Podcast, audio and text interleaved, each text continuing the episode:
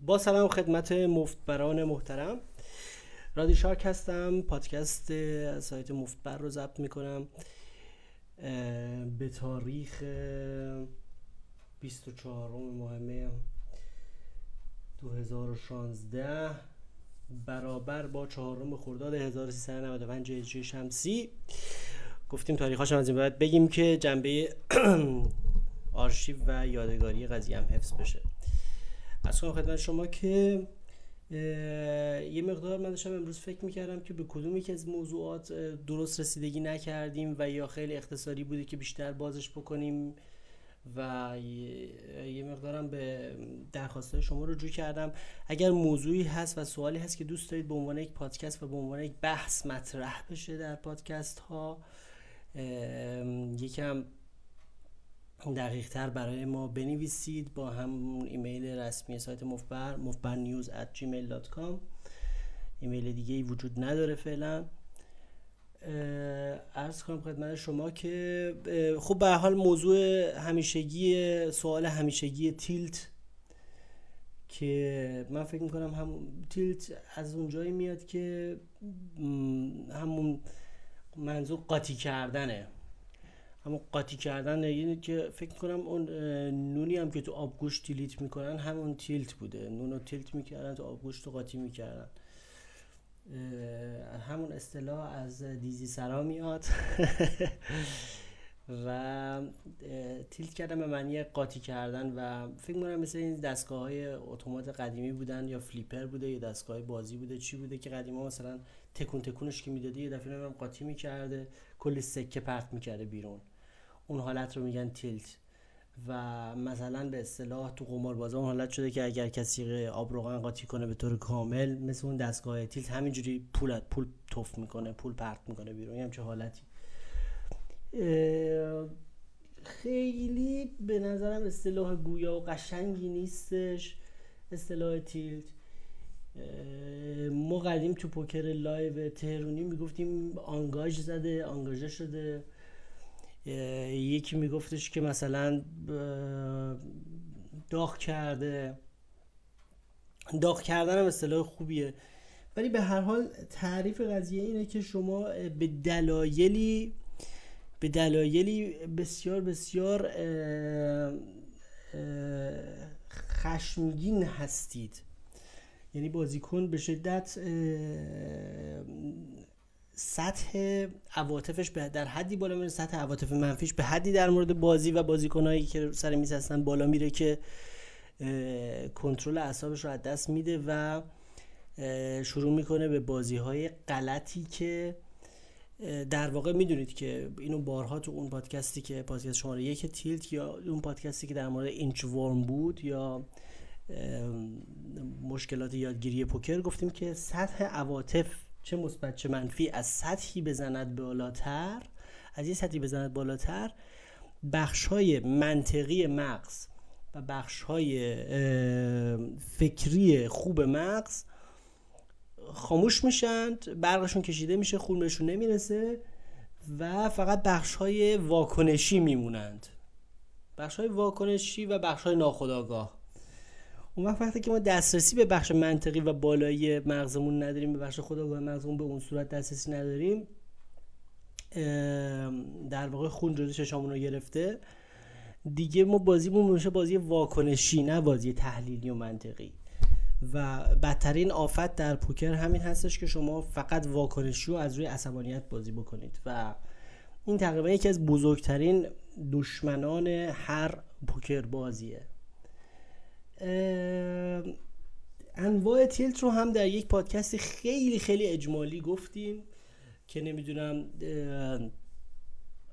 می‌تونیم به چند از مهماش که مثلا واقعا من دیدم واقعا سر میزا پیش میاد این حرفا رسیدگی بکنیم. یه تیلتی که تو اون لیست من جا انداخته بودم و به فکرم نرسیده بود و تو تجربیات عملی بهش رسیدم هست مدل tilt اجتماعی هم هست. tilt اجتماعی اون موقعی به وجود میاد که شما از لحاظ اجتماع تو پوکر live منظورم ها. تو پوکر live سر یه میزی نشستی توی کازینوی.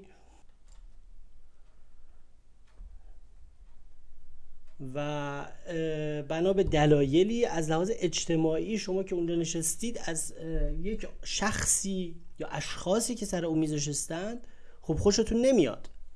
مثلا شما فرض کنید که یک آدمی که خیلی خیلی مثلا بالاخره آدم خیلی محافظه کاری باشه فلان این حرفا میشینه سر یک میزی و یه پسر جوونی که خیلی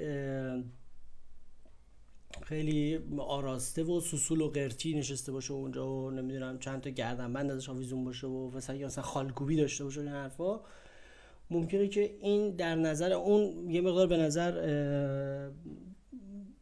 جوون خام و کله بقرم سبزی و به حال مثلا لجش بگیره از اون جوون و از اون خامی اون جوون. مثلا دارم تیلت اجتماعی خیلی جلوه های مختلفی داره. شما جاهای دیگه خیلی زیاد دیدید. من یادم در دوران نوجوانی شخص خودم یه دوره بود که بالاخره از اقتضای سن من فکر می‌کردم که مثلا باید موهامو خیلی بلند بکنم تا اینکه خیلی باحال باشه و خیلی به چشم جنس مخالف خوب بیاد و به حال افکاری که مقتضی سن است. من موهامو بلند کرده بودم و مثلا به جای رسیده بود که میبستم از پشت و این حرفا. ولی به وضوح می‌دیدم که در سطح جامعه وقتی برای مثلا کار می‌رفتم و این حرفا خیلی نگاه های چپ چپی می‌کنن مردم و یادم برای شرکت در یک مناقصه به عنوان نماینده یک شرکتی که براش کار می‌کردم اون زمان خیلی جوون بودم رفتم به وزارت کار. رفتم به وزارت کار رو اومدم مدارک مناقصه رو آماده کرده بودم که مثلا یک سری سیستمایی بفرشیم به وزارت کار و پیشنهادی آماده کرده بودم. خودم قیمتاشو همه در آورده بودم. خیلی کار کرده بودم روی مناقصه تا اینکه آماده باشیم بریم اونجا. وارد ساختمان وزارت کار که شدم یه آقایی دمپایی پوش واقعا دمپایی پاش بود با یک چهره نسبتا خشن اومد سمت من و یه بیسیم دستش بود و گفتش که کجا داری میری آقا جون؟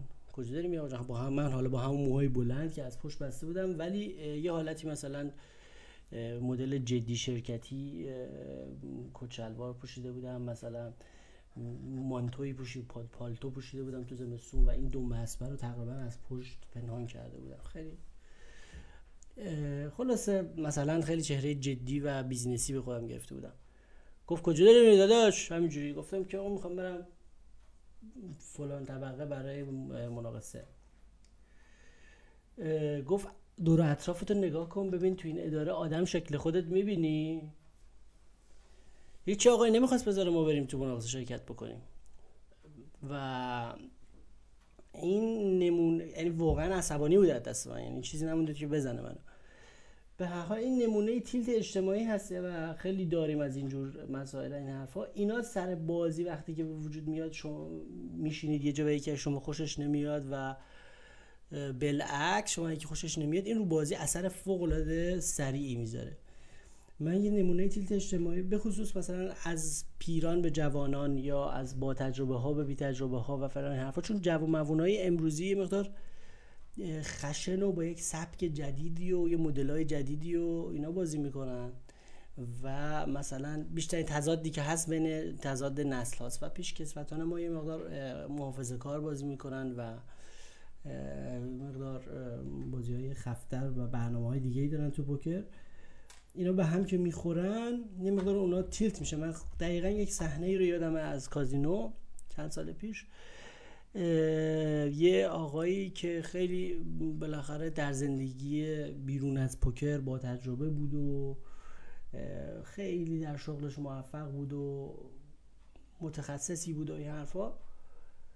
در یه دستی رنگ بود با رنگ با شاه. رنگ, رنگ بود با شاه و یه پسر بسیار جوونی که واقعا قیافش هم تازه جوون تر هم اونی هم که نشون می‌داد با موهای مثلا نیمه بلند فلان این حرفا یکم بچه قرتی. ایشون یه رنگ نات شد با آس و تمام رست این آقای بیشکسوتتر رو گرفت.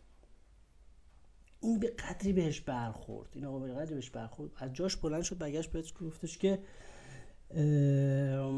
برنامه ادامه تحصیل چی شد؟ اصلا پدر مادر تو می‌دونن تو این ساعت نشستی تو کازینو؟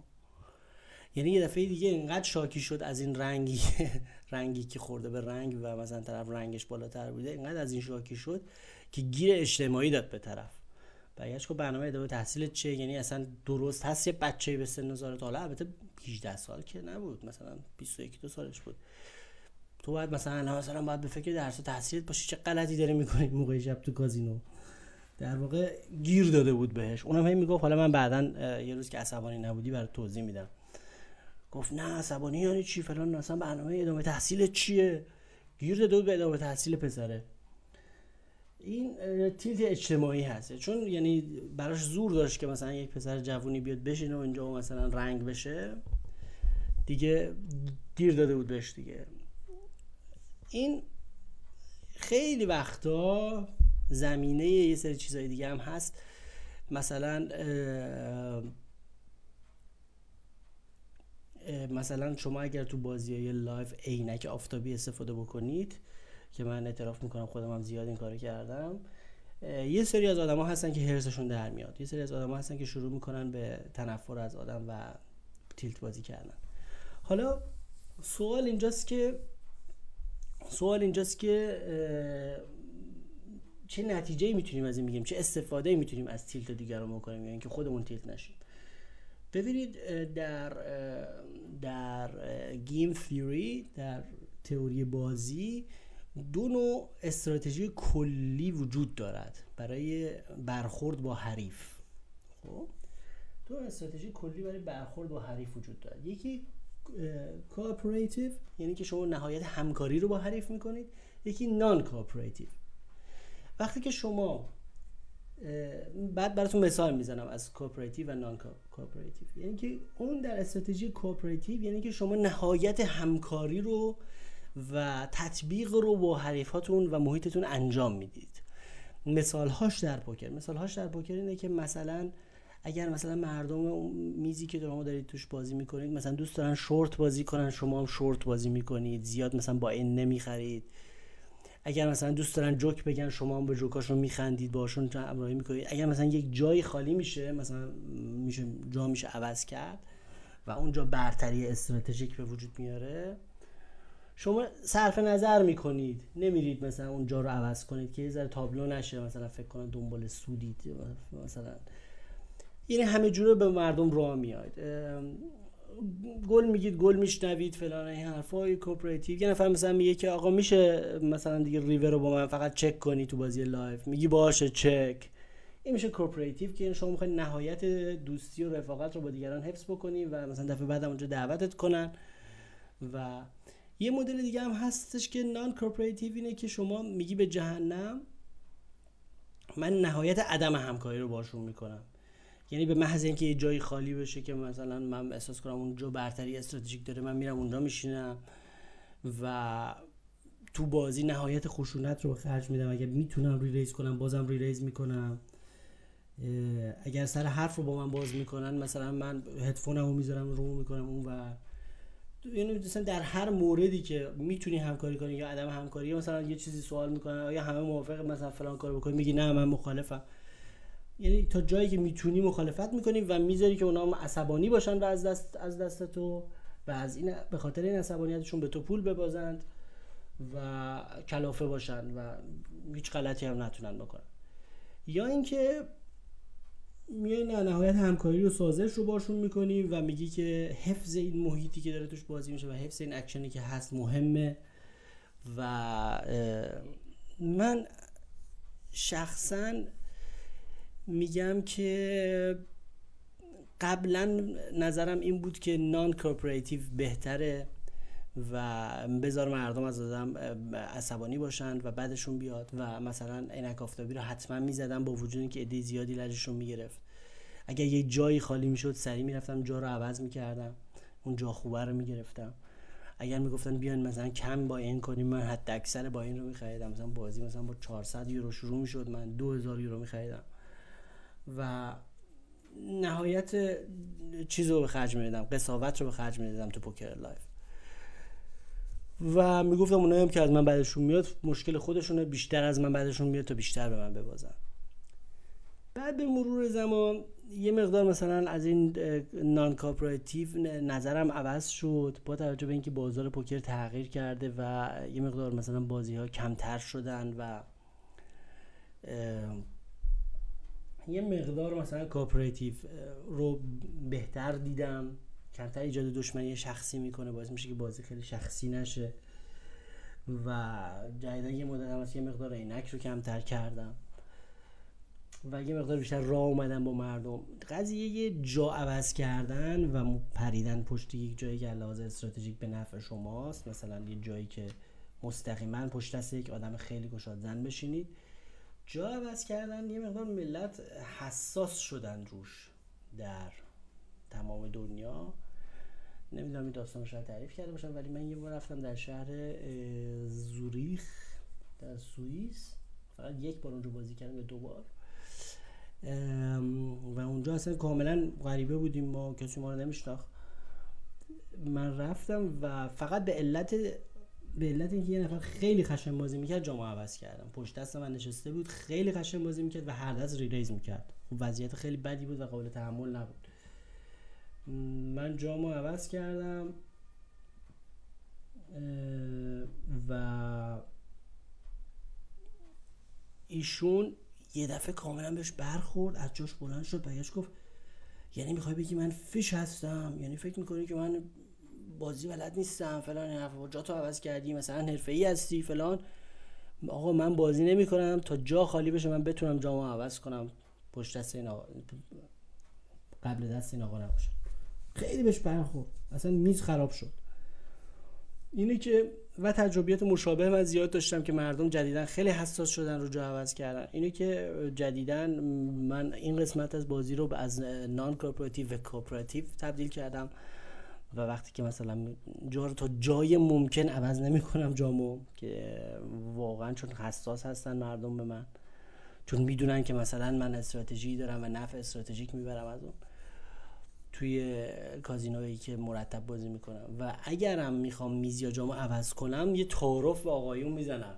به کسی برنخوره میگم آقایون کسی جا به اونجا علاقه خاصی نداره مثلا دلیل نداره نمی‌خواد بره بشینه اونجا برای من فرق نمی‌کنه.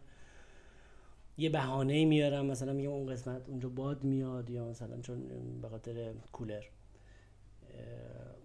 ای یا مثلا میگم که مثلا ماساژ سرمیز هست اونجا یه دفعه گفتم مثلا اونجا جا فضا بیشتر هست بخوای اگر ماساژ استفاده کنی. یه بهانه غیر پوکری میارم و میگم اگه کسی اونجا رو می‌خواد برای من فرق نمی‌کنه بره اگه کسی نمی‌خواد اونجا بشینه من برم اونجا بشینم با اجازه. یعنی مقدار چیز رو این مقدار مراعات دیگران رو می‌کنم و مثلا نمیرم سری اونجا بشینم که خیلی لجشون بگیره.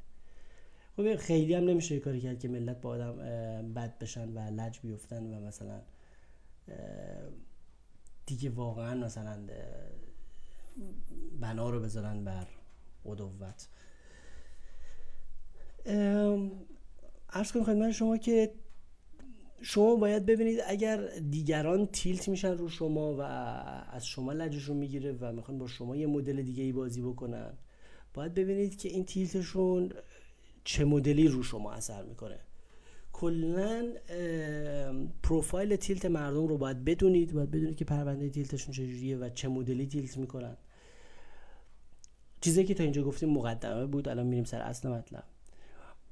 من کلا مقدمه هم طولانی تر از اصل مطلبه چون خیلی تفره میرم و داستان تعریف می‌کنم. دو نوع tilt اصلی داریم. دو نوع گرایش tilt اصلی داریم در بازیکن یکی tilt گرمه یکی tilt سرده tilt گرم اونایی که بازیشون به سمت خشونت بیشتر کشیده میشه. مثل کسایی که دیگه کله خر میشن و در نهایتش میگن که اوج tilt گرم اینه که یه نفر ندیده کارتاشو قبل flop مستقیم هر دست بزنه all-in این دیگه نهایت tilt گرمه. یعنی دیگه خونش به لبش جونش به لبش رسیده خون رو چشش هر دست مثلا ندید میره all-in قبل flop این دیگه نهایت tilt است. حالا تو بازی pot limit سخت‌تر این کار چون قبل flop نمی‌تونی آنیم بری. مستقیما. یه مدل این میشه tilt گرم که میره به سمت خشونت بیشتر در هر فرصتی raise و bet می‌کنه. این خیلی سریع خودش رو نشون میده و مثلا نحوه برخورد باهاش از نظر تکنیکی بازی اینه که ما نمی‌تونیم با هر دستی بریم تو فکر نکنید که چون این حالا هیچ دستی نداره پس ما با هر دست ضعیفی می‌تونیم بریم کار کنیم. بالعکس یه مقدار سخت میشه. از اونجایی که ما می‌دونیم این آلین خواهد رفت برامون سخت میشه با دستای ضعیف بریم بگیریمش. برای اینکه نوسان بازی بالا میره. بعد یه مقدار دستکی داشته باشیم یه دست خوبی داشته باشیم. مسلما نباید دست اون ایدئال باشه ولی با دستای خیلی ضعیف هم نمی‌تونیم بریم تعقیبش یه مدل هم tilt سرد داریم که مثلا مدل افسردگی از خودش نشون میده و مثلا خیلی flop می‌بینه ولی مثلا با نفرین و تکون دادن سر و تاسف fold می‌کنه و میگه این flop ها همش به من ضد حال می‌زنه برای من هیچ دستی نمیاد. هر وقت من پا رنگ برم دلیل نداره اصلا پا رنگ برم پا رنگ من که نمیاد. یه همچه حالتی مثلا مدل افسردگی و ناامیدی. بعد این مثلا باید بدونیم که اگر یه نفر پروفایل تیلتش سرد هست و مدل افسردگی و انفعالی بازی می‌کنه یه دفعه یه حرکت خشن از خودش نشون داد و ما رو ریس کرد این ممکنه که واقعا این دفعه دستش خوب شده باشه. چون مدلش این نیست که گرم تیلت داغ بکنه. مثلا باید بدونیم که نوع تیلتش چه تیلتی هست. علت ریشه ای تیلت که چرا خود آدم تیلت می‌کنه داشتن باورهای غلط و توقعات بیجا از پوکر هست. همونطور که در خیلی از پادکست ها با به زبانهای مختلف و با اصول مختلف توضیح دادیم پوکر خود خودش کلن پاداشدهیش پاداشدهیش خیلی نامتناوب و خیلی خسته کننده هست. ببینید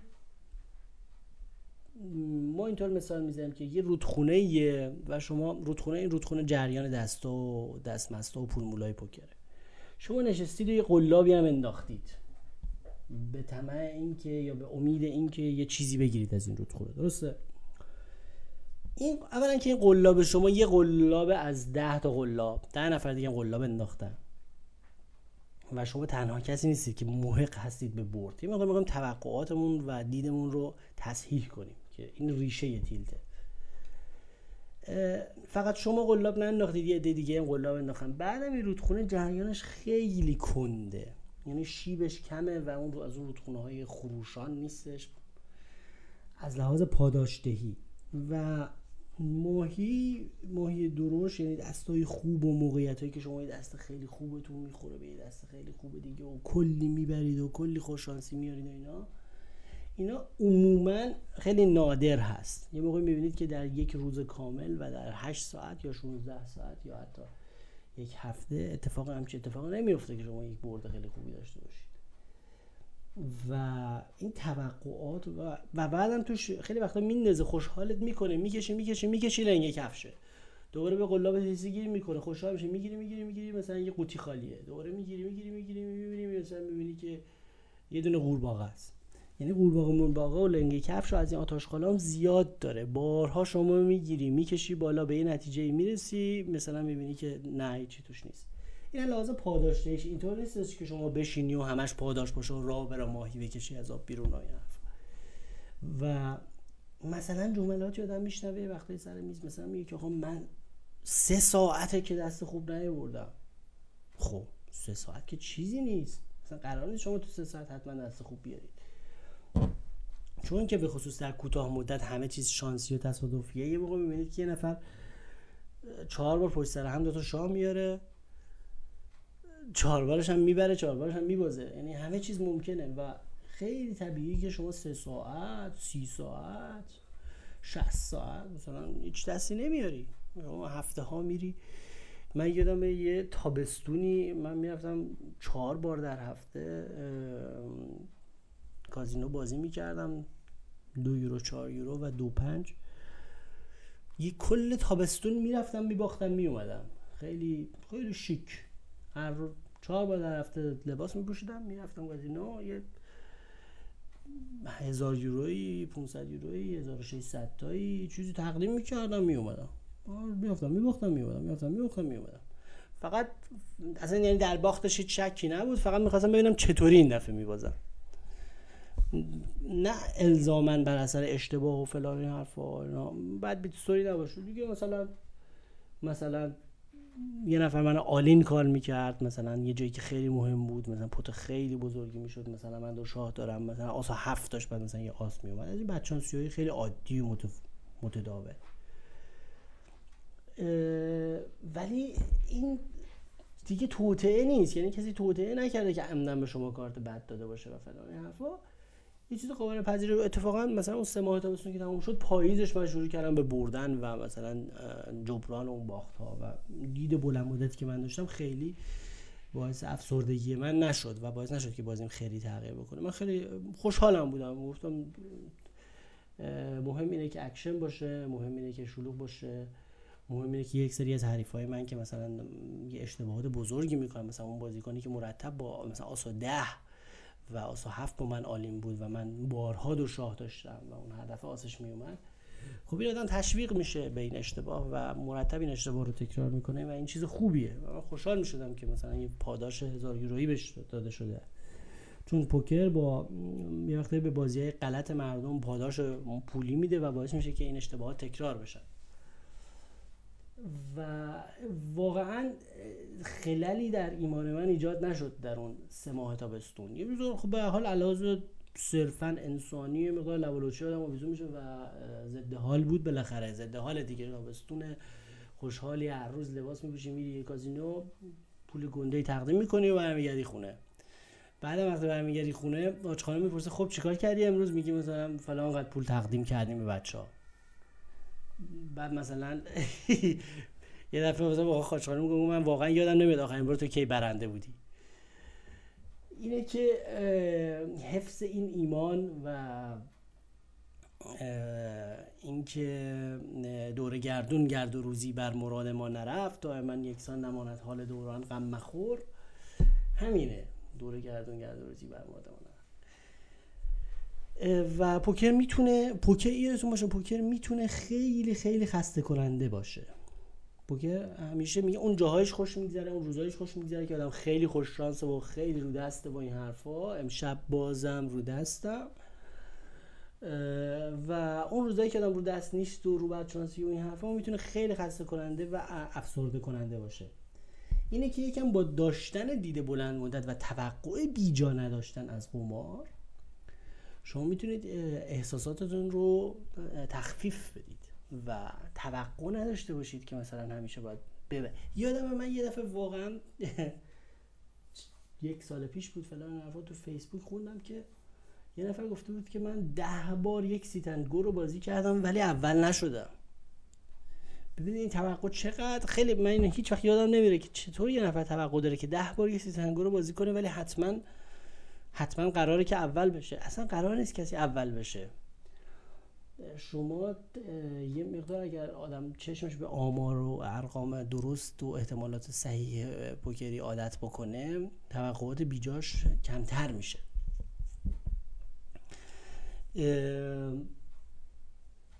این خوششانسی و دست خوب آوردن و این حرفا اصلا تضمین شده نیست.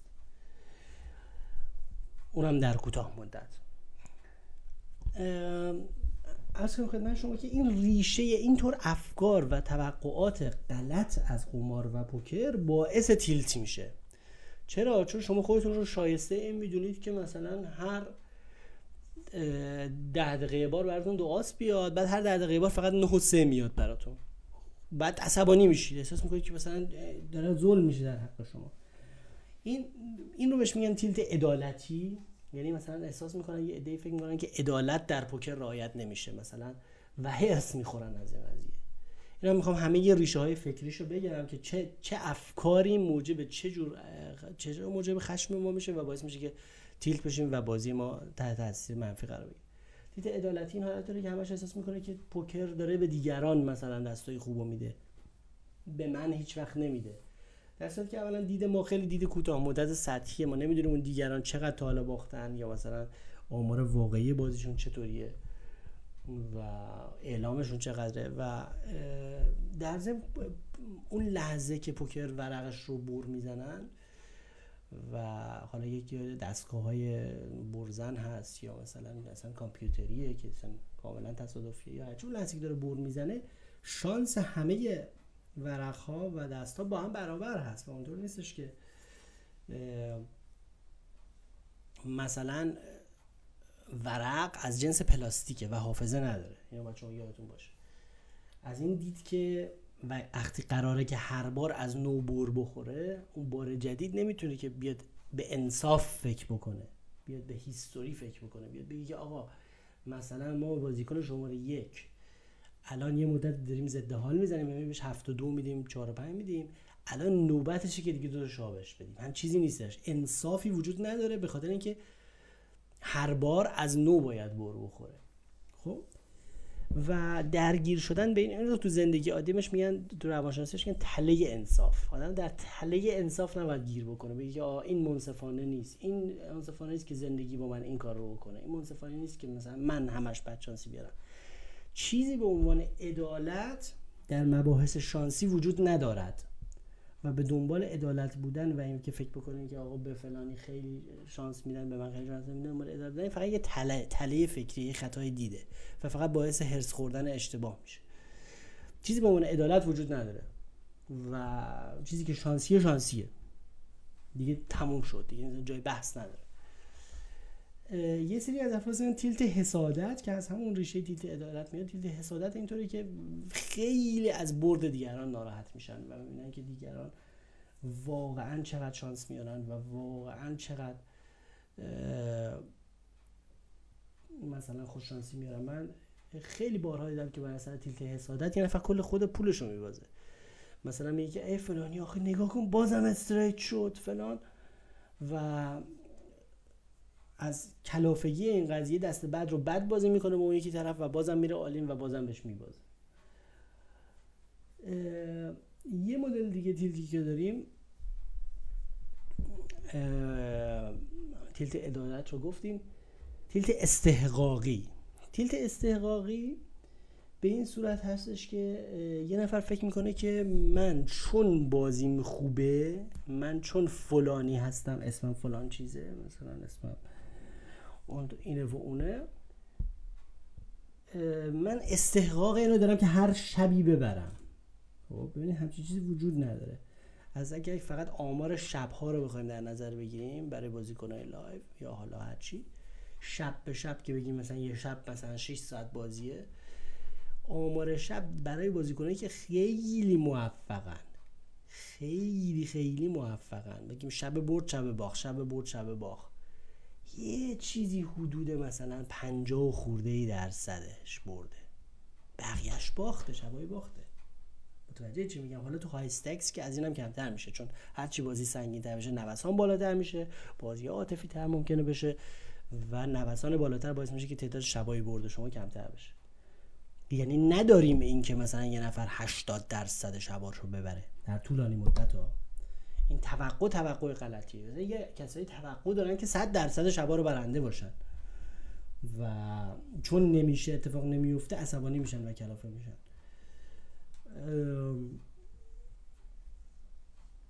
نمیگیم نشدن نشدنی از لحاظ اینکه در کوتاه مدت ممکنه پیش بیاد در یک دوره سه ماه مثلا میگم که من یک سه ماه میباختم.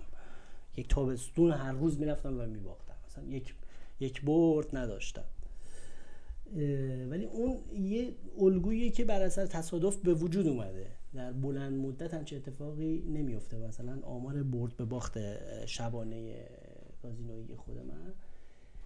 یه چیزی حدود فکر می‌کنم نزدیک به 60 درصده. 60 درصد شبها رو برندم خب 40 درصد شبها بازندم در نتیجه اصلا اینکه امشب برنده یا امشب بازنده هیچ معنی خاصی در واقع نداره. یعنی نه معنی بیلیاقتی آدمو داره نه معنی خوششانسی آدمو داره نه معنی بدشانسی هیچی. یک شبیه در 300 400 شب باید دید که حالا آمار بلند مدتش چیه. کلا به آمار کوتاه مدت خیلی توجه کردن خود به خود باعث tilt میشه. استحقاقی هم اینطوری نیستش که چون من مستحق اینم که مثلا بازیم بهتر از دیگرانه حتما من باید برنده پول واقعی هم امشب بشم. و در بحث پول استحقاقی یا G-bucks گفتیم که اگر شما بازی درست باشه و صحیح باشه در بلند مدت خواهی برد اون پول استحقاقی. تو نیازی به اصرار به امشب نیست هیچ اصراری نیست. میگم اگر ریشه این افکار درست بشه و یه مقدار علم جای خرافات و احساسات رو بگیره خود به خود تیلت از بین میره و کمتر میشه و کمتر میشه و کمتر میشه. یه نوع تیلتی هم هستش که از اینکه دیگران خیلی بد بازی می‌کنن و با بازی بدشون باعث باخت ما میشن یا مبتدی بودنشون باعث باخت ما میشن ما عصبانی میشیم. که این هم تفکر اشتباهی هست باید ریشش اصلاح بشه که هر چی دیگران بیشتر بد بازی کنن و اشتباهات بیشتری داشتن در بلند مدت به نفع ماست و این مطلوب ماست. ما نمی‌خوایم که همه خوب و درست بازی بکنن. و این تیلت فیلهلمف هست که میاد به مردم شاکی میشه داد بیداد می‌کنه سر مردم میگه مثلا یارو مثلا بازیکن مبتدیه نباید مثلا همچه اشتباهی می‌کرده باعث باخت من شده با بازی غلطش. در مجموع گناهی ندارن آدما که تیلت می‌کنن. تیلت یک تضادیه بین ریاضیات و احتمالات و عواطف انسانی. عاطفه انسانی خودخواه و برتوقع و فکر می‌کنه همش همش برنده باشه. ریاضیات عملی و احتمالات و قمار و شانس و اینا ضد حال می‌زنه به این توقعات و انسان شاکی میشه. اگر شما یه دید منطقی و آماری و ریاضی پیدا بکنید خود به خود زمینه اون شاکی شدن از بین میره. اگر توقع بیجا از پوکر نداشته باشید. پوکر قول برد به هیچ کس نداده. اینو یادتون باشه. به هیچ کس قول نداده که تو امروز برنده میشی. هیچ تضمینی وجود نداره.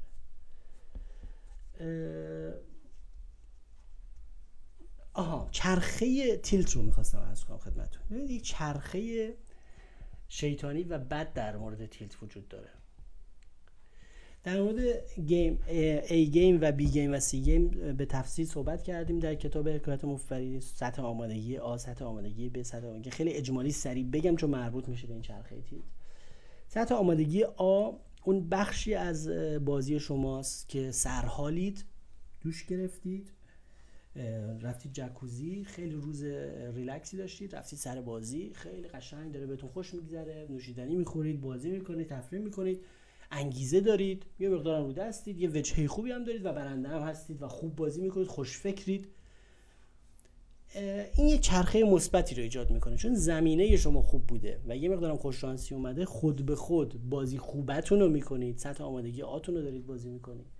وقتی خود به خود بازی خوبتون رو می‌کنید hand selection تون از ابتدا خوبه. یعنی مثلا با دستایی شروع می‌کنید هر دست رو که این دستا واقعا زمینه برد و استعداد برد رو دارن.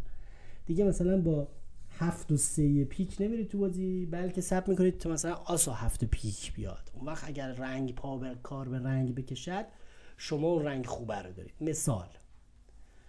و در نتیجه چون زمینه دستاتون خوب هست خود به خود تو سناریوهای خوبی قرار می‌گیرید که شما شانس بیشتری دارید. باز احتمال بردتون بیشتر میشه. باز بیشتر پول می‌برید.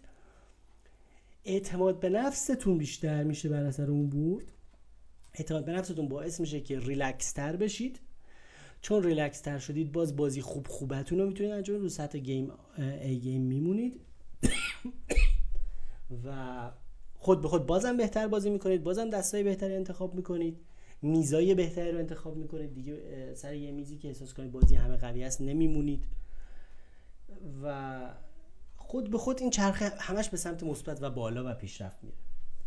بالعکس این قضیه. یه وقتایی با یه بدشانسی ساده شروع میشه. شما میایید سرحال سر میز. یه بدشانسی ساده میارید. خیلی طبیعی یه نفر پارنگ رنگ میشه. پیش میاد دیگه. باید هم بهش پیش بیاد. لازمه اقتضای پوکر اقتضای قماره که دیگران هم شانس باید داشته نمیشه که فهم شانس بیاد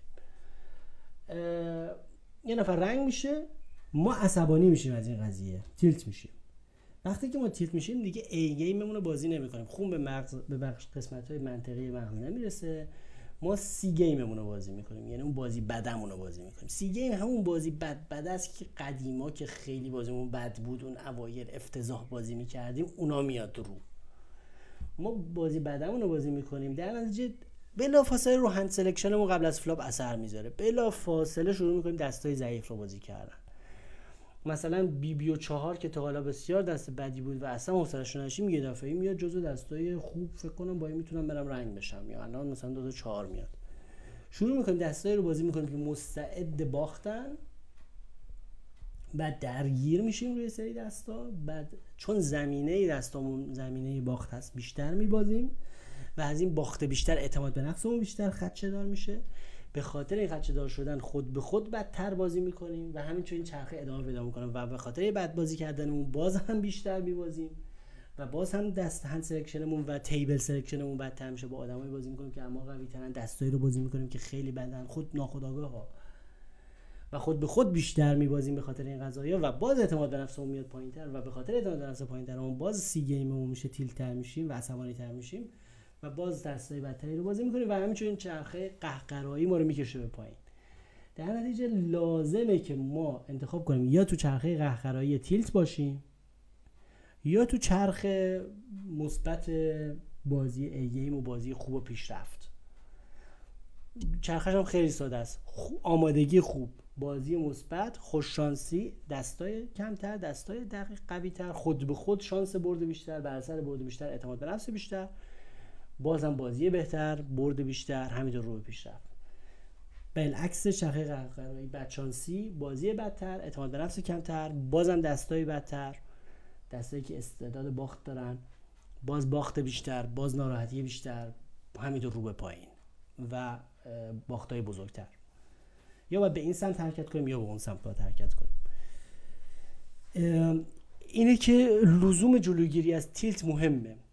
و مسئله اینجاست که تیلت در سطح بسیار ناخودآگاه اتفاق میفته یعنی ما به صورت آگاه اینطور نیستش که مثلا یه دوگمه بخوره مثلا یه دفعه از گوشای ما مثل توی کارتونا دود بزنه بیرون و قرمز بشه صورتمون و مثلا خیلی به وضوح تیلت بشیم و چرا قرمز روشن بشه. ما اکثرا آدم تیلت اگه ازش بپرسی تیلتی نمیدون جواب نمیده میگه نه تیل چرا؟ یعنی چی؟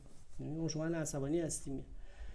معمولا خود انسان نمی‌فهمه که عصبانی شده برنامه به حالت خواب قفلت داره. و باید برای خودتون یه نشونه هایی بذارید که از این خواب قفلت تیلت بیدار بشید. من نشونه شخصی خودم رو خیلی خیلی بارها تکرار کردم چون برای خودم واقعا عجیب بوده. من در شرایط ای که مثلا منطقی دارم بازی می‌کنم و بخشای منطقی مغزم. ببینید کتاب متاب هایی که شما می‌خونید پادکست هایی که گوش می‌دید ویدیوهای آموزشی که تو اینترنت خیلی هست نگاه می‌کنید. و این همه آموزه هایی که شما دارید همه فعلا در قسمت A game ذخیره شده. در بخش خودآگاه هنگام tilt اینا اصلا نیستن در دسترس نیستن. خون به اون بخشای مغز نمی‌رسه. ما به بخش به مغز واکنشی وارد شدیم. مغز واکنشی هم می‌خواد بگه all-in می‌خواد همه گند بزنه توش میگه به جهنم بزن همینم ببازم. دیگه اصلا اون منطق و تحلیل و اینا دیگه وجود نداره. تصمیم می‌گیری روند تصمیم گیری ما به شدت مختل شده. چرا میگم با هنگام عصبانیت تصمیم نگیرید؟ اینو قبلا هم گفته بودم. چون خون به مغز شما نمی‌رسه به بخش منطقش. برگردیم به اونجا که باید نشونه بذاریم که از این حالت بیدار باشیم خودمون نمی‌فهمیم تیل شدیم یه وقتی موقعی می‌فهمیم تیل شدیم که همه پولا رفته. دیگه دیر شده. قبل از اینکه کار به اونجا برسه باید یه نشونه های من یه نشونه هاش خیلی خوبه که یک مرز مشخصی از دستا رو داشته باشیم. بین دست گشاد و دست خفت. مثلا برای من خیلی دست شاه و هشت همیشه جالب بوده. این بارها تعریف کردم. که من در مواقعی که در ای گیم هستم و کاملا در بخش منطقی مغزم هستم و خون به جای خوب مغزم می‌رسه و حواسم هست و به اون چیزایی که تو کتابا خوندم و اینا توجه می‌کنم شاه هشت اگه سر دست برام بیاد خب میندازم میره. بعد اینجوری دارم بازی می‌کنم بازی می‌کنم درگیر میشم برد باخت پیش میاد tilt پیش میاد همه چی پیش میاد. یه دفعه می‌بینم یه دفعه از خواب بیدار میشم می‌بینم که وسط یه دست بزرگم یه نفر با شاه و هشت re-raise م خودم کردم re-raise کردم. بعد یه دفعه این شاه هشت نشونه گذاشتم برای خودم. خواب غفلت منو بیدار می‌کنه. یعنی ببخشید چی شد؟ شاه هشتی که تا دست خوبی نبود یه دفعه تبدیل شده به دست ری ریز کنن اصلا احساس می‌کنم که مثلا شاه هشت خیلی پتانسیال داره. درست این مرز دست خوب و بد هست موقعی که دستم موقعی که اعصابم راحته و تیز نیستم شاه هشت رو بلافاصله بدون هیچ فکری خیلی برام واضحه که شاه به اون صورت دست خوب نیست و فولش می‌کنم. و مواقعی که تیلت هستم خیلی راحت فکر می‌کنم که شاهش خیلی پتانسیال داره و من می‌تونم با این رنگ بشم و الان دو هشت میاد و الان حالشون رو می‌گیرم و خیلی راحت با شوهش روی ریزم می‌کنم یا روی ریزو کار می‌کنم و این جالبه که برای من این به عنوان نشونه برای خودم گذاشتم برای خودم الان ما هم شرط داریم که اگر شاه رو در یک پت بزرگ بازی کرده و درگیر پت بزرگ شدی با شاه در اون لحظه باید پاشیم بریم خونه. تعطیل پوکر تعطیله برای امروز. چرا؟ چون اون نشونه منه که چون آدم خودش که قبول نداره. آدم خودش معمولا اونی که مستم میگه من نه من مست نیستم حالا خوب قشنگ می‌تونم راه برم. باید حتما یه تستی باشه یه نفر باید به آدم بگه. tilt هم همین حالت داره مثل مستی اونا اینجوری نیست که مثلا قشنگ بدونی مثلا گوشات قرمز شده فلان اصلا خودت متوجه نمیشی. سر آدم یکم گرم میشه. و این خودش رو تو hand selection نشون میده بلافاصله. اگر یه دستی رو خیلی به عنوان مرز مشخص بذاری که مثلا برای من شاه هشته میگی که آقا مگه من یه دفعه متوجه شدم که با فلان دست حالا برای من شاه هشت ممکنه برای شما مثلا بی بی و هفت باشه. یه دفعه متوجه شدم که با اون دستی حرکت خیلی عجیبی کردم معلومه که دیگه فیوزم پریده و تیلت شدم و دیگه دست خودم نیست. کنترل کار کرد دست خودم خارج میشه اون اجده های تیلت بیدار میشه و اجده های تیلت هم خیلی نابود کننده است و ممکنه همه پولا رو به باد بده. اینه که باید خیلی از این اجده های تیلت بر حذر باشیم و برای خودمون یه نشانه هایی بزنیم نمی‌تونیم مثلا همیشه به دوستون بگیم آقا هی من تکون بده هر موقع من تیلت شدم. دیدی مثلا خودمون باید یه جوری با یه مکانیزمی خودمون رو بیدار بکنیم از اون خواب tilt. مثل فیلم فکر کنم اسمش بود Inception. فیلمی که از لئوناردو دیکاپریو بود که همش می‌رفتن تو خواب هم لایه های مختلف خواب می‌رفتن. بعد می‌گفتن اگه می‌خواستیم بیدار بشیم بفهمیم خوابیم یا نه. یه دونه فرفره کوچولو رو میچرخوندن مثلا از به نشون به اون نشون که بیدار بشن یه موزیکی رو میذاشتن برای نشونه میذاشتن. اینه که شما از خواب تیلت که می‌خوایم بیدارشین شیطون میره تو جلدتون می‌خوایم بزنید همه پولا رو بزنید وسط باید یه نشونه بذارید که شما از اون خواب غفلت بیدار بکنه از اون. من برای خودم مثلا این دستا رو می‌ذارم این دستای خاصی هست که بازی کنم. یکیشم بی بی و شیشه راستشو بخوام. غیر از و هش وقتی یه دفعه تیلت باشم ممکنه با بی بی و شیشه کارهای وحشتناکی بکنم. که حالت عادی نمی‌کنه. اون اجده که بیدار میشه و شیطون میره تو جلدتون و شروع می‌کنید به کارهای تیلتی و آب و روغن قاطی می‌کنید اونجا باید این نشونه بزنید که بگی آ بیدار شو. بیدار شو رادی شارک مثل که زدی کانال دو دادی داری تیلت بازی می‌کنی داری این پولا رو به باد میدی. و اونجاست که باید مثلا بیدار بشی یا مثلا بری آبی به سر صورتت بزنی. خیلی مهم اینه که فیزیکی کاری انجام بدی. پاشی نفس عمیقی بکشی. اگر سیگاری هستید برید سیگاری بکشید یه قدمی بزنید و این حرفا یه مقدار اینجوری بزنید به صورت خودتون بگین بیدار شو بیدار شو چیکار داری می‌کنی؟ حواست هست؟ و نذاریم که این اجده های تیلت قمار در ما بیدار بشه و بزنه همه کاسه رو خراب کنه که بعد جبرانش خیلی سخته. این هم یک بحث ثانوی و بازتری بود بر تیلت که قبلا خیلی اجمالی بررسی کرده بودیم حتما برای شما مثال و داستانهای خیلی زیادی بزنیتون میاد. برای من با ایمیل داستانهایی بفرستید که از این جنبه ای که آدم یه دفعه شکه میشه وقتی که می‌بینه زمین ناخودآگاهش ناخودآگاه کارهایی کرده و خودش آدم متوجهش نبوده. از این داستان رو برای من بفرستید. مثلا من اسمش می‌ذارم مثلا میگم فلانی تو خواب راه میفته میره همه فلاشو میبازه میاد. بعد هم یادش میره مثلا. یعنی چه حالتی داره تیلت. یعنی شما میری یه دفعه میری و میبازی و شیطون تو جلد میره حتی ممکنه بعدش یادت هم نیاد چه کاری کردی. هستش همچین چیزی. و فاصله و شکافی که بین زمیر خداگاه و ناخداگاه ما هست یه وقتایی شک برانگیزه یه وقتایی واقعا میترسونه آدم رو. اینه که بهتره که حواسمون به تیلت باشه و با اصلاح زیر ساخته فکریمون و هرچی فکرمون علمی تر آماری تر باشه جلوی بروز چنین عواطف و هیجاناتی رو خود به خود گرفته میشه و وقتی شما منطقی فکر کنید بگی من بلند مدت فکر می‌کنم و فلان دیگه نتایج کوتاه مدت اونطوری ما رو عصبانی نمی‌کنه. و در واقع بهتره که این اجدهای تیلت همیشه در برف فراغ بماند و از همون حالت خفته بمونه و بیدار نشه. چون اگه بیدار بشه خیلی ممکنه کارهای خطرناکی انجام بده. امیدوارم که بحث امروز که چون خیلی پرسیده بودن بیشتر در مورد تیت صحبت بکنید به کافی که نبود خیلی مطلب زیاد هست. کتاب خیلی خیلی مفیدی که در این زمینه توصیه می‌کنم. اسمش هست The Mental Game of Poker. Mental Game of Poker نویسندش آقای هست به نام جارد تندلر جارد تندلر مربی روانشناسی گلف بازها بوده. کارش مربی روانشناسی گلف بوده چون گلف بازها tilt نشن اعصابشون خورد نشه. بعد بعدا با یه آدمی آشنا میشه که گلف باز بوده و پوکر باز بوده به نام داستی شمیت که خودش هم نویسنده کتاب Treat Your Poker as a Business که کتاب بسیار بسیار خوبی هست. پوکر خود را به شکل business نگاه کنید. حتما این کتاب رو بخونید از داستی شمیت من اینو دو بار خوندم. Treat Your, Treat Your Poker as Business. با این آدم آشنا میشه. هر دوشون تو کتابشون از آشنایی با دیگری تعریف کردن. داستی شمیت و جرد تندلر. اون روانشناس گلف بازا بوده و چون داستی شمیت هم گلف باز حرفه‌ای بوده با هم سر گلف اونو رزرو می‌کنه به عنوان روانشناس که tilt ش رو تو تو گلف درست بکنه چون تو tilt تو گلف هم میشه آدم خیلی tilt بکنه بزنه در دیوار. با اون کار می‌کرده و بعدا متوجه میگه من پوکرم بازی می‌کنم و تو پوکر عصبانی میشم و مثلا 12 تا ماوس تا حالا خورد کردم و یکی دو مانیتور تا حالا شکوندم و با وجود اینکه خیلی هم حرفه‌ای بوده تو پوکر. یکی از ستاره های آنلاین پوکر هست توی پوکر ساز و اینا. سالها برنده بوده با یک فاصله خیلی زیادی.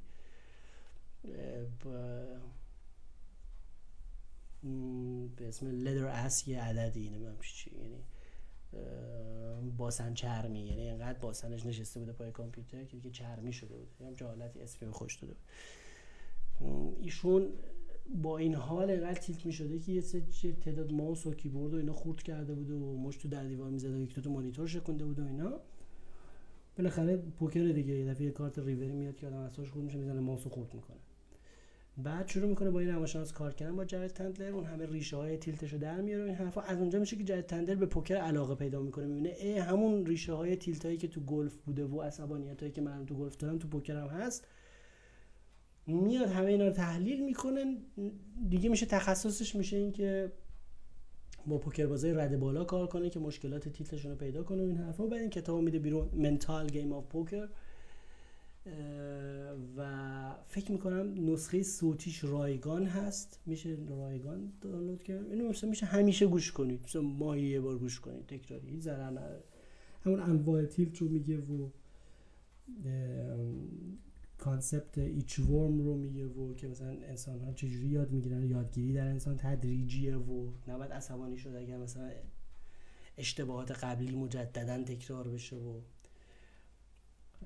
میستیک تیلت یعنی مثلا از اینکه اشتباه کردید و یک کار غلط کردید خیلی از خودتون عصبانی بشید از دست خودتون. همه اینا رو ریشه یابی کرده و خیلی روش کار کرده خیلی قشنگی کتابش. قسمت دومش هم در اومده منتال گیم اف فوکر من خوندم خیلی برام جالب نبود. ولی به هر حال جالبه در مورد زون هست که شما در شرایط ایدئال بازی می‌کنید. اینه که خیلی دید ورزشی داشته به بازی پوکر و مقایسه کرده عصبانیتش رو با عصبانیت در گلف و چون که ایشون مربی گلف بوده مربی روانشناسی گلف بوده الان دیگه ایشون رو خیلی ورزشکارای رشته دیگه هم حتی ایشون رو رزرو می‌کنن باشون مربیگری روانشناسی تیلت انجام میده. کتابش رو حتما توصیه می‌کنم بخونید. خیلی به تفصیل به همه جوانب تیلت پرداخته. و بی هم نیست. یعنی اینطور نیستش که فقط به درد پوکر می‌خوره به درد همه چیز در زندگی می‌خوره. باعث میشه که شما اعصاب بهتری داشته باشید در زندگی عادی و مثلا از یک بوغ ساده یک راننده تاکسی عصبانی نشید. امیدوارم که برنامه برای شما مفید بوده باشه. و تا پادکستی دیگر از پادکست های مفتبر برای شما آرزوی خوشنقشی و تسلط به اعصاب می‌کنم. و رو نقش باشید. رادیشارک هستم برای سایت مفتبر